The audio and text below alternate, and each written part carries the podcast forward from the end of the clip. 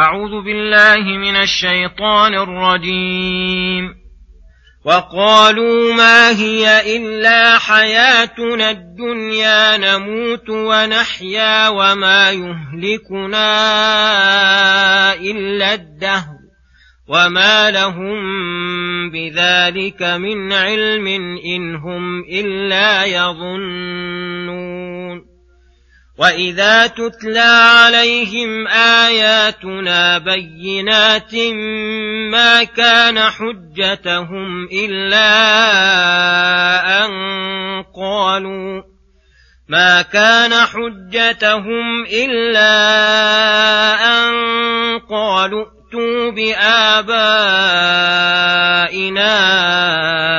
ان كنتم صادقين قل الله يحييكم ثم يميتكم ثم يجمعكم إلى يوم القيامه لا ريب فيه ولكن أكثر الناس لا يعلمون ولله ملك السماوات والارض ويوم تقوم الساعة يومئذ يخسر المبطلون وترى كل أمة جاثية كل أمة تدعى إلى كتابها اليوم تجزون ما كنتم تعملون هذا كتابنا ينطق عليكم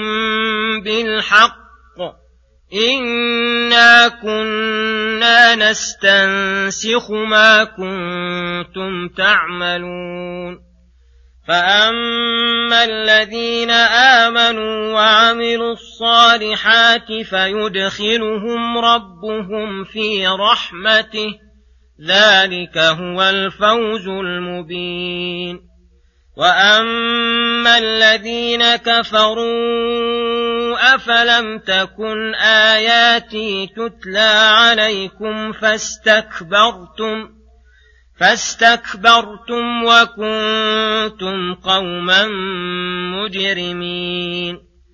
وإذا قيل إن وعد الله حق حق والساعة لا ريب فيها قلتم ما ندري ما الساعة قلتم ما ندري ما الساعة إن نظن إلا ظنا وما نحن بمستيقنين وبدا لهم سيئات ما عملوا وحاق بهم ما كانوا به يستهزئون وقيل اليوم ننساكم كما نسيتم لقاء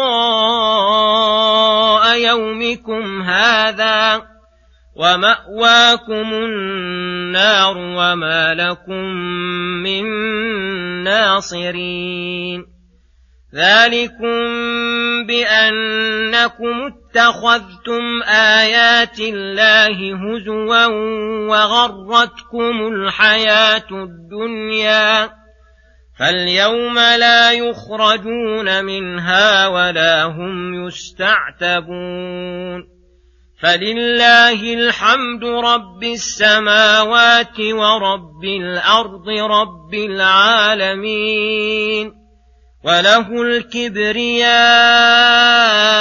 في السماوات والارض وهو العزيز الحكيم بسم الله الرحمن الرحيم.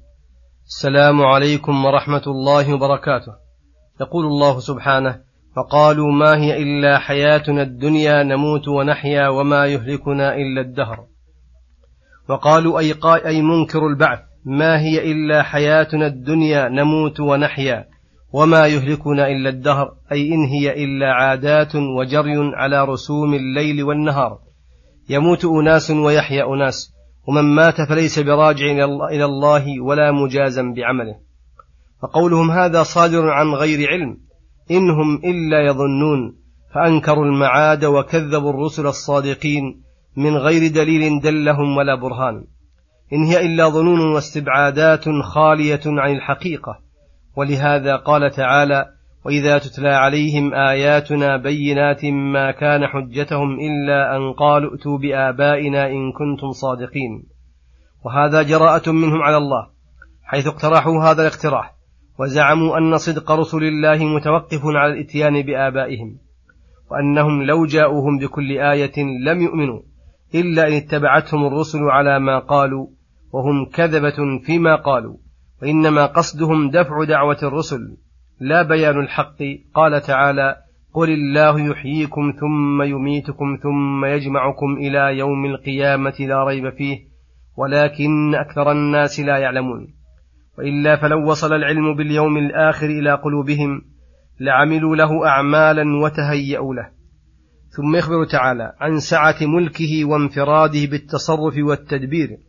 في جميع الأوقات وأنه يوم تقوم الساعة ويجمع الخلائق لموقف القيامة يحسن الخسار على المبطلين الذين أتوا بالباطل ليدحضوا به الحق وكانت أعمالهم باطلة لأنها متعلقة بالباطل فبطلت في يوم القيامة اليوم الذي تستبين فيه الحقائق وأضمحلت عنهم وفاتهم الثواب وحصلوا على أليم العقاب. ثم وصف تعالى شدة يوم القيامة وهوله ليحذره الناس ويستعد له العباد فقال وترى أيها الرائي لذلك اليوم كل أمة جافية على ركبها خوفا وذعرا وانتظارا لحكم الملك الرحمن. كل أمة تدعى إلى كتابها أي إلى شريعة نبيهم الذي جاءهم من عند الله. وهل قاموا بها فيحصل الثواب والنجاة أم ضيعوها فيحصل لهم الخسران؟ اليوم تجزون ما كنتم تعملون. فأمة موسى يدعون إلى شريعة موسى وأمة عيسى كذلك وأمة محمد كذلك. وهكذا غيرهم كل أمة تدعى إلى شرعها الذي كلفت به. هذا أحد احتمالات في الآية وهو معنى صحيح في نفسه غير مشكوك فيه. ويحتمل أن المراد بقوله كل أمة تدعى إلى كتابها أي إلى كتاب أعمالها وما سطر عليها من خير وشر. وأن كل أحد يجازى بما عمله بنفسه كقوله تعالى من عمل صالحا فلنفسه ومن أساء فعليها ويحتمل أن المعنيين كليهما مراد من الآية فيدل على هذا قوله هذا كتابنا ينطق عليكم بالحق أي هذا كتابنا الذي أنزلنا عليكم يفصل بالحق الذي هو العدل. إنا كنا نستنسخ ما كنتم تعملون فهذا كتاب الأعمال. ولهذا فصل ما يفعل الله بالفريقين فقال فأما الذين آمنوا وعملوا الصالحات إيمانا صحيحا وصدقوا إيمانهم بالأعمال الصالحة من واجبات ومستحبات فيدخلهم ربهم في رحمته التي محلها الجنة وما فيها من النعيم المقيم والعيش السليم. ذلك هو الفوز المبين أي المفاز والنجاة والربح والفلاح الواضح البين. الذي إذا حصل للعبد حصل له كل خير واندفع عنه كل شر. وأما الذين كفروا بالله فيقال لهم توبيخا وتقريعا. أفلم تكن آياتي تتلى عليكم؟ وقد دلتكم على ما فيه صلاحكم ونهتكم عما فيه ضرركم وهي أكبر نعمة وصلت إليكم لو وفقتم لها. فاستكبرتم عنها وأعرضتم وكفرتم بها فجنيتم أكبر جناية وأجرمتم أشد الجرم. فاليوم تجزون ما كنتم تعملون ويوبخون أيضا بقوله وإذا قيل إن وعد الله حق والساعة لا ريب فيها قلتم منكرين ذلك ما ندري ما الساعة إن نظن إلا ظنا وما نحن بمستيقنين فهذه حالهم في الدنيا وحال البعث الإنكار لهم وردوا قول من, من جاء به قال تعالى وبدا لهم سيئات ما عملوا أي وظهر لهم يوم القيامة عقوبات أعمالهم وحاق بهم أي نزل ما كانوا به يستهزئون أي نزل بهم العذاب الذي كانوا في الدنيا يستهزئون بوقوعه وبمن جاء به.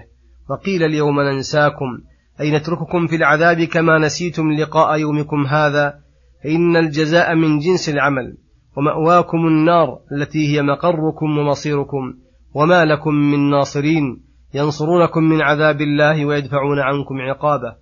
ذلكم الذي حصل لكم من العذاب بسبب أنكم اتخذتم آيات الله هزوا مع أنها موجبة للجد والاجتهاد وتلقيها بالسرور والاستبشار والفرح.